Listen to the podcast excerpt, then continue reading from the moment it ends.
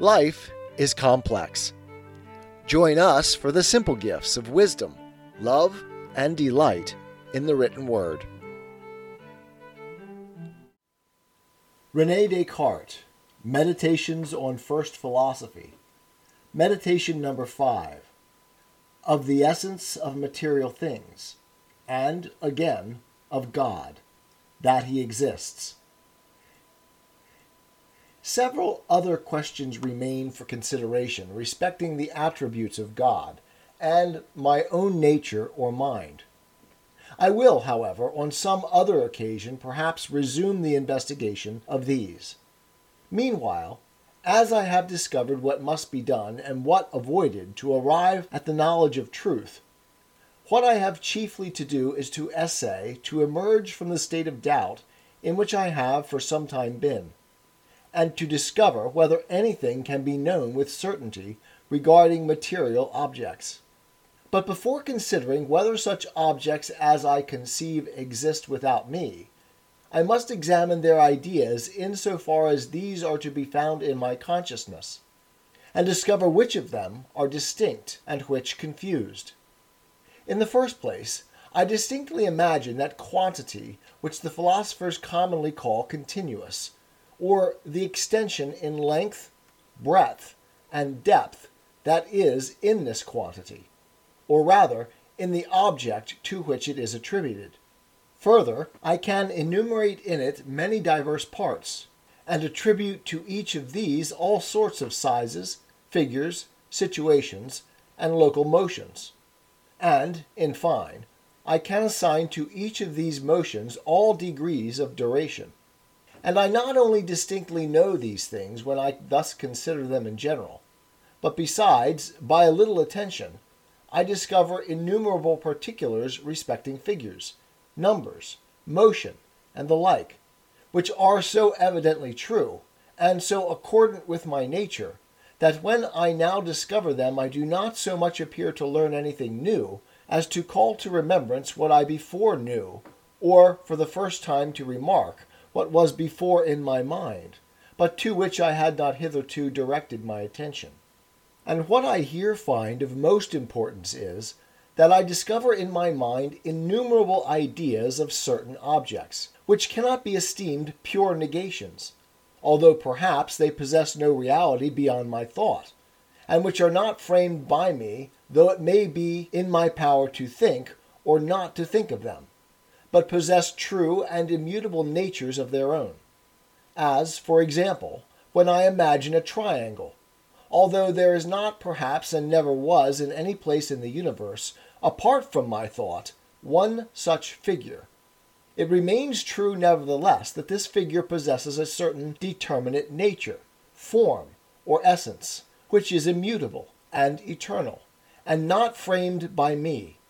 nor in any degree dependent on my thought, as appears from the circumstance that diverse properties of the triangle may be demonstrated, namely, that its three angles are equal to two right, that its greatest side is subtended by its greatest angle, and the like, which, whether I will or not, I now clearly discern to belong to it although before I did not at all think of them, when, for the first time, I imagined a triangle, and which accordingly cannot be said to have been invented by me. Nor is it a valid objection to allege that perhaps this idea of a triangle came into my mind by the medium of the senses, through my having seen bodies of a triangular figure for I am able to form in my thought an innumerable variety of figures with regard to which it cannot be supposed that they were ever objects of sense. And I can nevertheless demonstrate diverse properties of their nature, no less than of the triangle,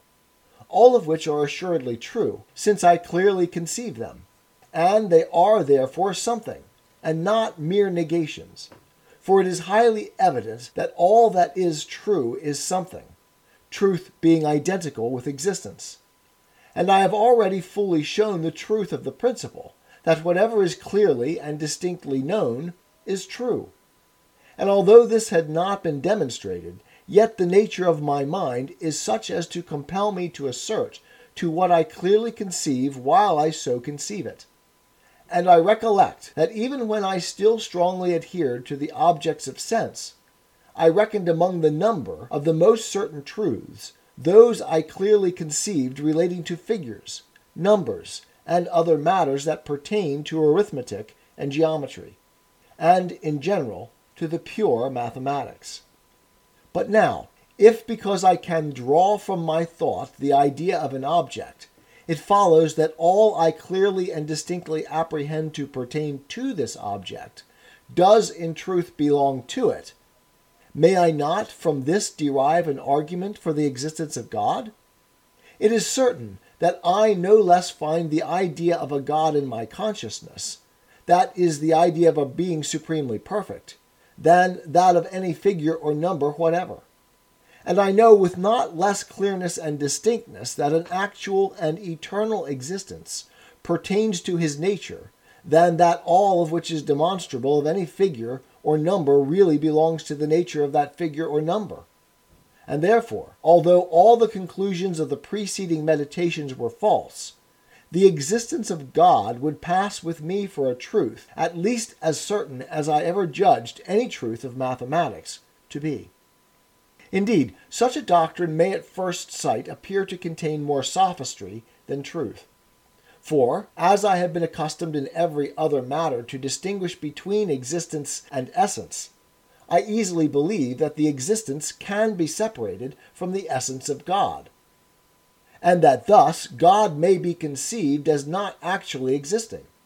But, nevertheless, when I think of it more attentively, it appears that the existence can no more be separated from the essence of God than the idea of a mountain from that of a valley, or the equality of its three angles to two right angles from the essence of a rectilinear triangle.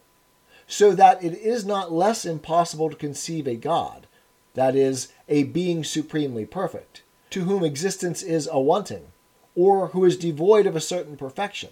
than to conceive a mountain without a valley. But though, in truth, I cannot conceive a God unless as existing, any more than I can a mountain without a valley, yet, just as it does not follow that there is any mountain in the world merely because I conceive a mountain with a valley, so likewise, though I conceive God as existing, it does not seem to follow on that account that God exists for my thought imposes no necessity on things. And as I may imagine a winged horse, though there be none such, so I could perhaps attribute existence to God, though no God existed. But the cases are not analogous, and a fallacy lurks under the semblance of this objection.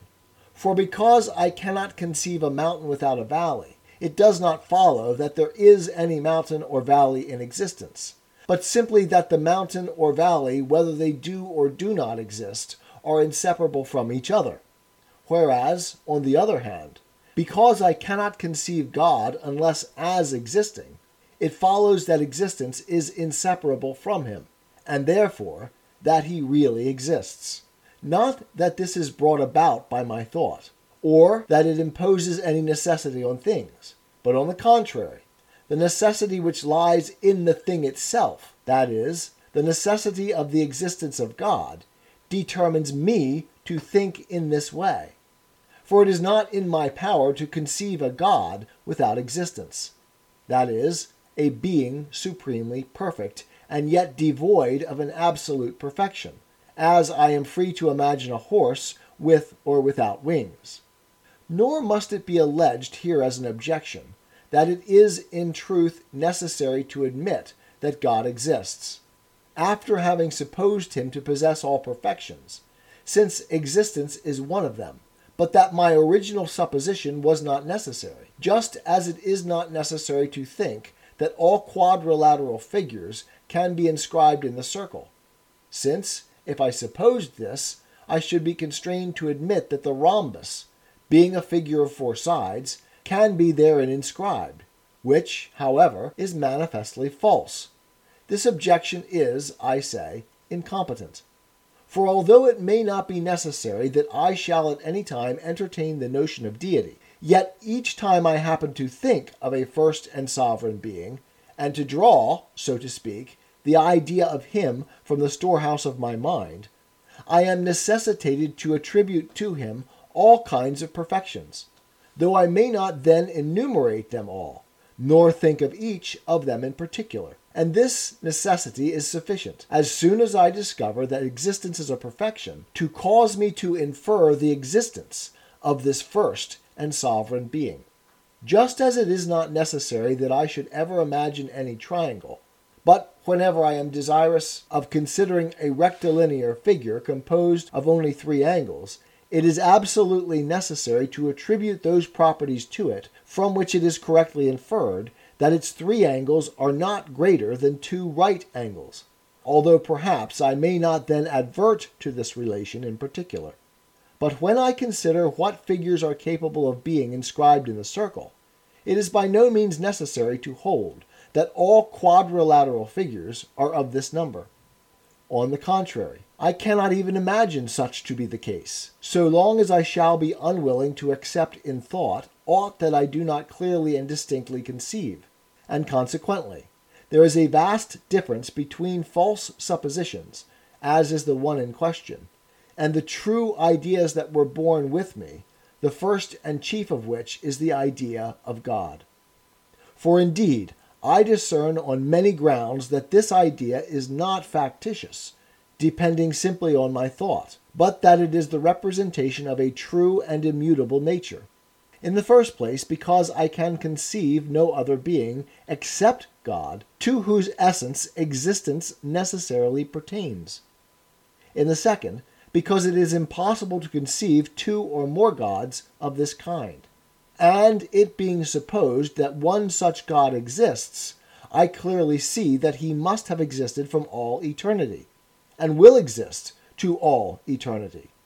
And finally, because I apprehend many other properties in God, none of which I can either diminish or change.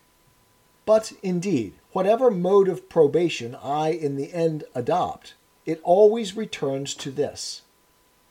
that it is only the things I clearly and distinctly conceive which have the power of completely persuading me. And although, of the objects I conceive in this manner, some, indeed, are obvious to every one, while others are only discovered after close and careful investigation, nevertheless, after they are once discovered, the latter are not esteemed less certain than the former. Thus, for example, to take the case of a right angled triangle, although it is not so manifest at first that the square of the base is equal to the squares of the other two sides, as that the base is opposite to the greatest angle. Nevertheless, after it is once apprehended, we are as firmly persuaded of the truth of the former as of the latter. And, with respect to God, if I were not preoccupied by prejudices, and my thought beset on all sides by the continual presence of the images of sensible objects, I should know nothing sooner or more easily than the fact of his being. For is there any truth more clear than the existence of a supreme being, or of God, seeing it is to his essence alone that necessary and eternal existence pertains? And although the right conception of this truth has cost me much close thinking,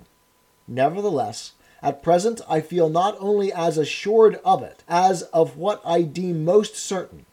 but I remark further that the certitude of all other truths is so absolutely dependent on it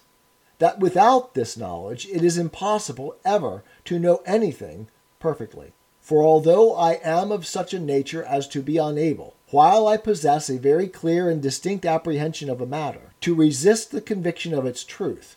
yet, because my constitution is also such as to incapacitate me from keeping my mind continually fixed on the same object, and as I frequently recollect a past judgment, without at the same time being able to recall the grounds of it, it may happen meanwhile that other reasons are presented to me which would readily cause me to change my opinion if I did not know that God existed.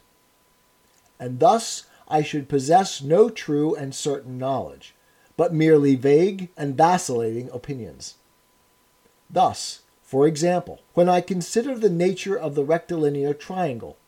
it most clearly appears to me, who have been instructed in the principles of geometry, that its three angles are equal to two right angles, and I find it impossible to believe otherwise, while I apply my mind to the demonstration. But as soon as I cease from attending to the process of proof, although I still remember that I had a clear comprehension of it, yet I may readily come to doubt of the truth demonstrated, if I do not know that there is a God. For I may persuade myself that I have been so constituted by nature as to be sometimes deceived, even in matters which I think I apprehend with the greatest evidence and certitude especially when I recollect that I frequently considered many things to be true and certain, which other reasons afterward constrained me to reckon as wholly false. But after I have discovered that God exists, seeing I also at the same time observed that all things depend on Him, and that He is no deceiver, and hence inferred that all which I clearly and distinctly perceive is of necessity true Although I no longer attend to the grounds of a judgment, no opposite reason can be alleged sufficient to lead me to doubt of its truth, provided only I remember that I once possessed a clear and distinct comprehension of it. My knowledge of it thus becomes true and certain. And this same knowledge extends likewise to whatever I remember to have formerly demonstrated, as the truths of geometry and the like. For what can be alleged against them to lead me to doubt of them? Will it be that my nature is such that I may be frequently deceived? But I already know that I cannot be deceived in judgments of the grounds of which I possess a clear knowledge. Will it be that I formerly deemed things to be true and certain, which I afterward discovered to be false? But I had no clear and distinct knowledge of any of those things, and being as yet ignorant of the rule by which I am assured of the truth of a judgment, I was led to give my assent to them on grounds which I afterward discovered were less strong than at the time I imagined them to be. What further objection, then, is there? Will it be said that perhaps I am dreaming, an objection I lately myself raised? Or that all the thoughts of which I am now conscious have no more truth than the reveries of my dreams. But although in truth I should be dreaming, the rule still holds that all which is clearly presented to my intellect is indisputably true. And thus I very clearly see that the certitude and truth of all science depends on the knowledge alone of the true God, insomuch that, before I knew him, I could have no perfect knowledge of any other thing. And now that I know him, I possess the means of acquiring a perfect knowledge respecting innumerable matters, as well relative to God himself and other intellectual objects as to corporeal nature, in so far as it is the object of pure mathematics, which do not consider whether it exists or not. Tis the gift to be simple, tis the gift to be free, tis the gift to come down where we ought to be and when we find ourselves in the place just right, twill be in the valley of love and delight. When true simplicity is gained, to bow and to bend, we will not be ashamed. To turn, turn will be our delight, till by turning, turning, we come round right.